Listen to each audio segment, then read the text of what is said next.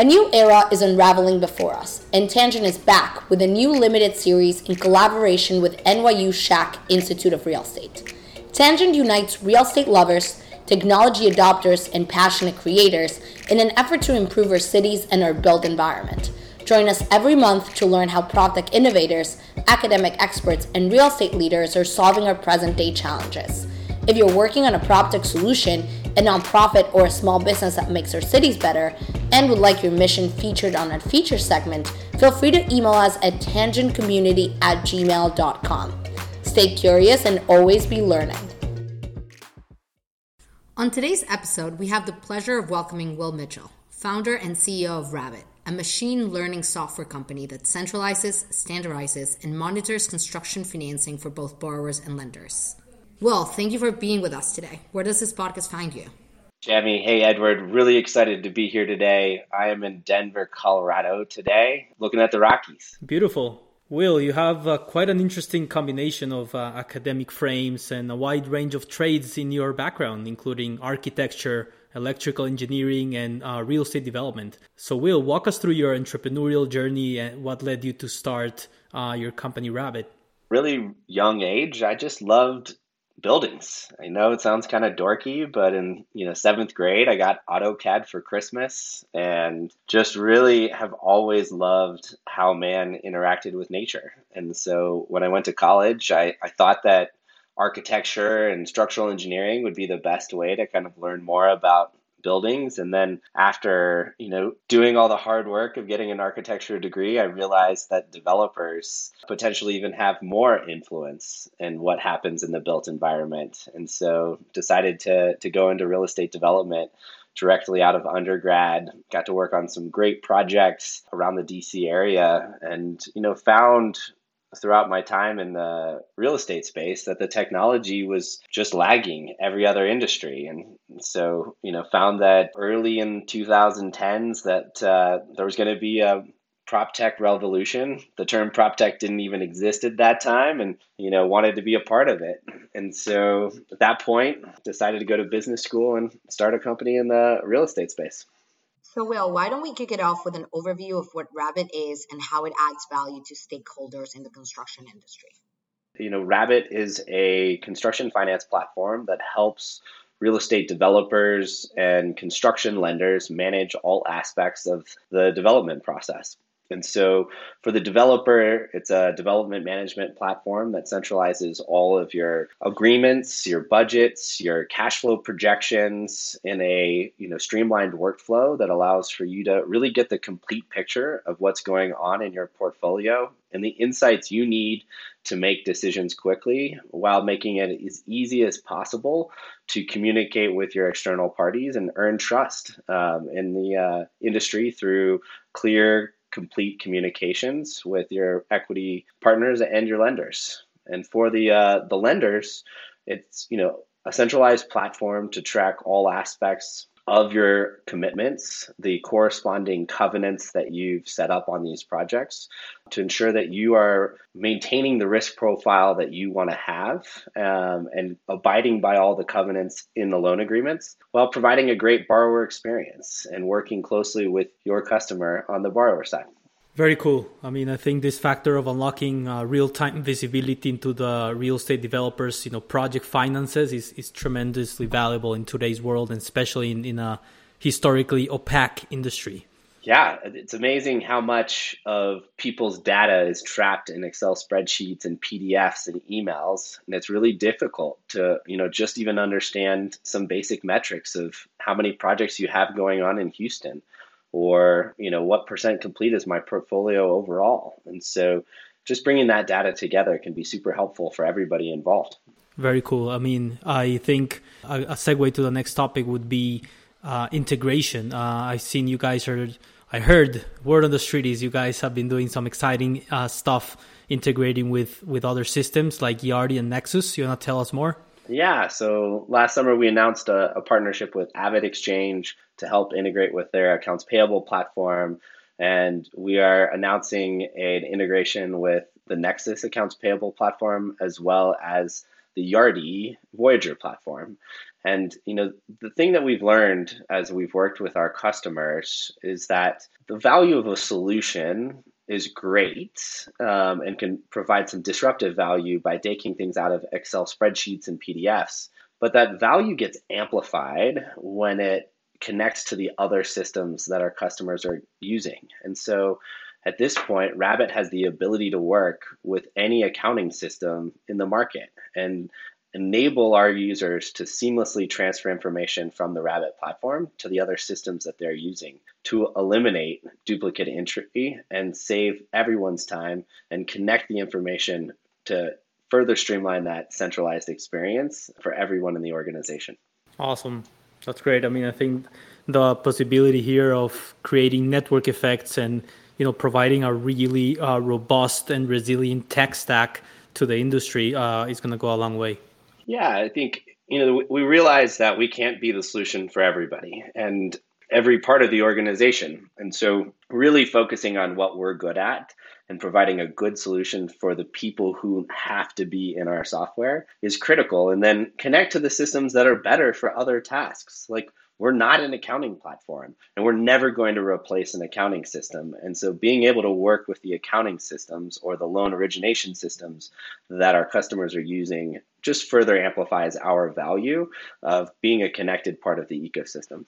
Well, I think that's that that makes a lot of sense, right? And as we dive into our specific industries and the specific products within those industries, it's good to find where we can excel and when there's room for others to take on other aspects of the business cycle and then connecting with those just naturally makes makes a ton of sense to create values for for your clients right who are the ultimate users of, of your product.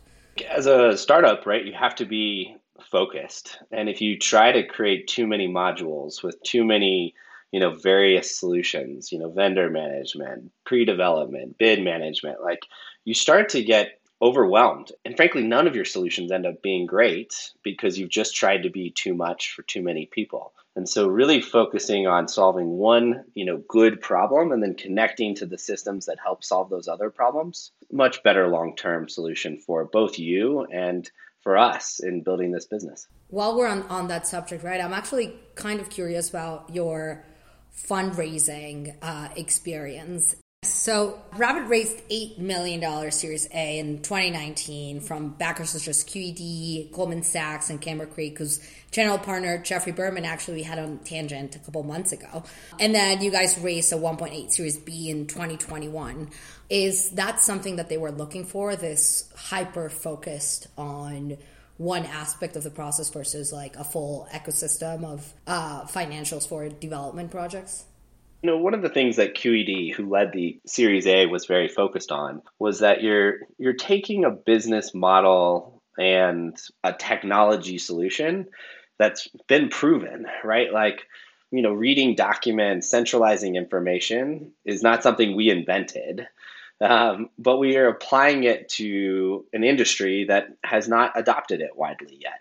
And so, you know, this idea of taking proven solutions, proven technologies, proven business models, and applying it to industries that are still, let's call them file cabinet businesses, you know, can create disruptive returns. And so, you know, while uh, QED was really excited about, you know, the real estate space and, you know, how construction could be disrupted through a solution like ourselves. It was the you know understanding of hey, we've got a massive industry here with the ability to apply a tried and true kind of technology and business model to it and create good returns and, and, and valuable benefits for everyone in the industry. Today's Tangent episode was made in collaboration with Knock CRM Knock CRM delivers the most enjoyable leasing experience for renters and the most efficient tools for leasing teams. Knock is designed to help multifamily owners and managers gain control over their business levers and drive higher NOI. From automated workflows to customizable reporting to coaching insights, Knock gives property managers the marketing and attribution tools they need to maximize efficiency, budget smartly, and attract and retain quality residents. Knock also aims to improve access to housing in our communities through local programs like Knocking Down Housing Barriers, which is helping over 10,000 families gain access to much needed housing. To learn more, visit Knock's website at knockcrm.com. That's K N O C K C R M.com. Let's shift gears to one of the big themes in PropTech, which is data. So, well, what's Rabbet's view on data collection and its implications? Always happy to talk about data. You know, I think one of the things we've recognized as we've gone through this, and you know, part of the reason we focused on our specific vertical was that the cost of slow payments in the industry are massive. You know, our state of construction finance and our construction payments report last year quantified the cost of slow payments in the US at $136 billion, which means like on a development project, about 8.5% of the costs are due to slow payments. And that's an absolutely staggering number. Wow. And the reality is, payments don't get faster until you have better data. You have to structure the data and then you have to layer on insights in order for things to start moving faster. And so that's moving faster within your organization through streamlined approvals and clear workflows, but also streamlining the information transfer between you and your lender or your equity partner. And so we're the only solution in the space that both has a solution for the developer and the lender to digitize this information in a way that allows to streamline this long-term workflow into a way that we can actually begin to meaningfully meaningfully impact payments in this space. That's fascinating in so many ways. I mean, it is uh, kind of common knowledge that construction of real estate or infrastructure, just construction in general, has gotten super complex, uh, especially lately because of labor shortage, getting more, com- uh, you know, it's harder to source and ship raw materials for construction, local governments, you know, having their red tape and antiquated bureaucracy. But this angle that you're saying about that your report, your company's report is saying about how the cost of slow payments in the construction industry has uh, costed over 130 billion dollars only last year. Uh, I think that's you know shedding light into something that at least it's not being spoken about enough.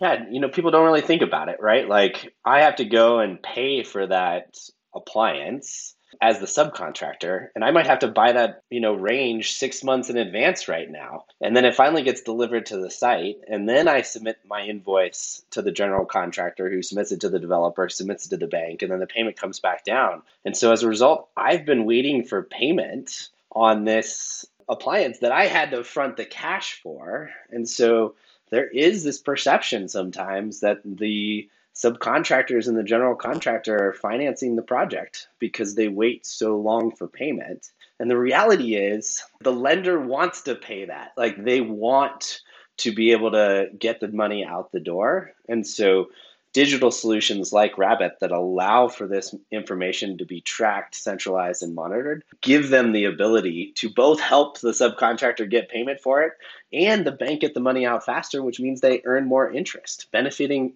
literally everyone on the project. Sounds like a win, win, win, and win. Yeah, that sounds super powerful. I mean, in, in my previous life, when I was working in development, and Will, you presented this product to me uh, as a potential client, I, I remember seeing it and, and seeing the the value of making our payments just way faster and the whole data collection like better for our whole both our accounting team our asset management team etc so kudos to that. Um, while we're talking on the subject of data right is there a world in which you guys are analyzing that data that you're getting from both developers and lenders and packaging it and and sharing it out with the world? Or is there a, the potential to monetize that data? How are you guys thinking about that?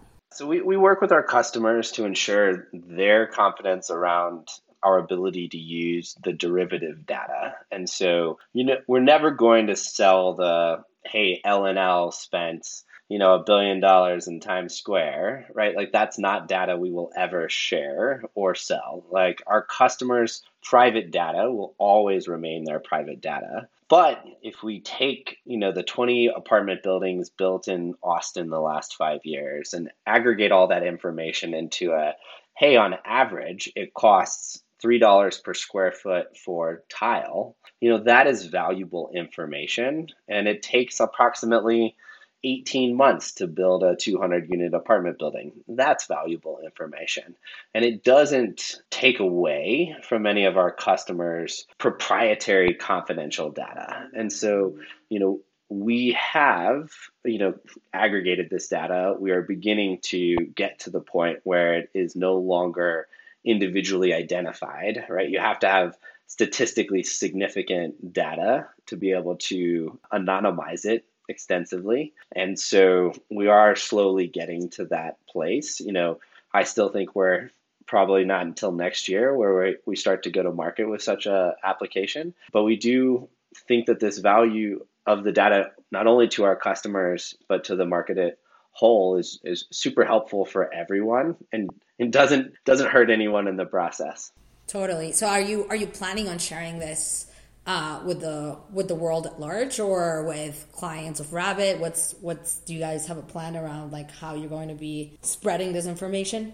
Uh, well, I can tell you we're not going to give it away for free, um, but we will have the ability for people to to buy it. And you know how we do that, you know, we haven't gotten deep into. But yes, if you as a broker or as a insurance you know underwriter want access to you know real time insights on construction cost and timeline data in a location you'd be able to to purchase a subscription to that and we'll dig in deeper on how that exactly will look in the coming years uh, but uh, we do plan on making it generally available for the market I think if that market includes uh, cities or local governments, I think that would be wonderful as well because I mean shedding light into those real time analytics and cost estimating timelines for projects I think would be super valuable for all of our communities. I agree, and we're working on providing that insights for our customers right now, um, so that they have that insight into, you know, hey, what do my different project types cost? What do my different uh, locations, you know, cost differently? So you have that information for better understanding when you're doing your underwriting or initial pro formas of a project. Housing insecurity is a complex, lived reality for hundreds of thousands of low income New Yorkers that has only been exacerbated by the COVID 19 crisis. That's why the Supportive Housing Network of New York represents over 200 nonprofit members in their collective effort to end homelessness among the most vulnerable in our communities. Working with the public, private, and nonprofit sectors, they ensured supportive housing's quality and proliferation through advocacy, policy analysis, training, technical assistance, and public education. Thanks in part to the network's effort for the past 30 years, New York is now home to over 52,000 units of supportive housing. To learn more about their incredible mission and how to get involved, visit supportivehousingnetworknewyork.org. That's S H N N Y dot org. So, Will, you currently reside as a digital nomad in Denver, Colorado. If we were to give you a magic wand for you to choose one or two aspects of your city and your community that you would improve, what would those be? How would you improve your, your current hometown? You know, I, I'd have to say, like, I think there's very similar challenges in a lot of cities right now where you've got aging infrastructure starting to hit you know huge population growth. And so you've got this conflict between you know what exists today and what's really needed to serve the population going forward. And it's coming up with huge housing crises in a number of cities. You know denver like many cities is experiencing a lot of folks suffering from homelessness and and looking for good solutions I was actually I was at an event last night, and one of the projects that won was converting an old church into shelter for people suffering from homelessness. And so this adaptive reuse of buildings, um, I think, is extremely exciting, uh, but often difficult. Um, you know, look out for the city and and protect it.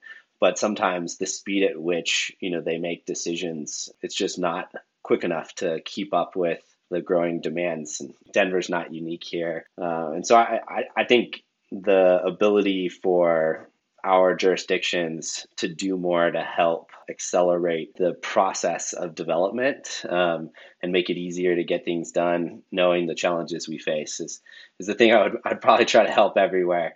As uh, you know, it's really tough. You know, a lot of people are trying to do do good things, um, but often it becomes cost prohibitive based off of some of the restrictions in the, the jurisdictions. Absolutely. No, thanks for that, Will. And I think you and the Rabbet team are up to such a noble mission in terms of, you know, providing efficiency and transparency to a to a much needed uh, construction industry. And well, the other thing I wanted your thoughts on uh, was remote working, right? I know you guys uh, have an office in Austin, but talk to us a little bit about your your decision to to take the company remote and what the implications of that are for your business you know, at the end of the day, right, the most important asset of any company is their people. It's your biggest expense, it's your biggest asset, and anybody who thinks differently is misplaced. And we saw last year, you know, during the great resignation, that a lot of people, you know, were looking for better work environments. And so the ability to attract and retain talent provides them you know provides my company with the biggest disruptive advantage that I can come up with. My people are my advantage most of the time. And you know, we're we're finding that having, you know, the expectation that everybody be in one city in one office is just overly difficult to attract the talent that we need. And so we've made the decision to enable folks to come into an office who want to. We force everybody to come together once a quarter. But the idea that everybody will be in the office five days a week is just not feasible with the uh, the talent shortage that we're experiencing. And so, in order for us to just maintain the talent we need, we, we had to go to a remote life. I, I, think it makes sense. And look, if at some point it makes sense to go back to office, uh, the world will continue to change, you know? But I, I appreciate the, the open mindedness and the resourcefulness around uh, doing what's right for, for your team. And don't get me wrong, if I could choose to be in an office, I would. I hate being on Zoom for 10 calls in a day. I you know, grew up where my boss told me in my first job, like, you can't solve a problem over a phone. You have to go on site. You have to walk the site. You have to meet with the general contractor. And so it was drilled into me that you solve problems face to face. You don't solve problems over a phone line. And so the idea that we're trying to solve problems uh, over a Zoom is just really difficult for me. And so if I could make a magic wand and get all my employees in Austin uh, and have them happy, I, I, I would do it. But it, you know, just like a lot of things right now, it's a it's a difficult decision, and you've got to land one way or the other. Yeah, absolutely. Well, it was awesome to have you and introduce you and Rabbet to our listeners. Where can our listeners find you and learn more about you and, and Rabbet? Best way to learn about Rabbet, go to rabbet.com, R A B B E T the uh, best way to follow me is to go to LinkedIn. You know, send me a message. I'm pretty good at uh, following up on real human messages um, on LinkedIn and uh, connecting there. And so, I'm, I'm, not. I haven't gotten into the Twitter yet. Maybe one day, but uh, LinkedIn and our website are the best ways right now. Awesome. Well, thank you so much. Thank you, Will. It's been great. Super interesting. Thank you, Edward. Great chatting with you all. This episode was produced by Edward Cohen and Shami Wiseman. If you like what you heard, please share Tangent with a friend. Special thanks to Sam Shandan and everyone at NYU Schack. Tangent's artwork was designed by Michael Lowy. Thanks for listening to Tangent, and remember, collaboration is our superpower as a species, so stay curious and always be learning.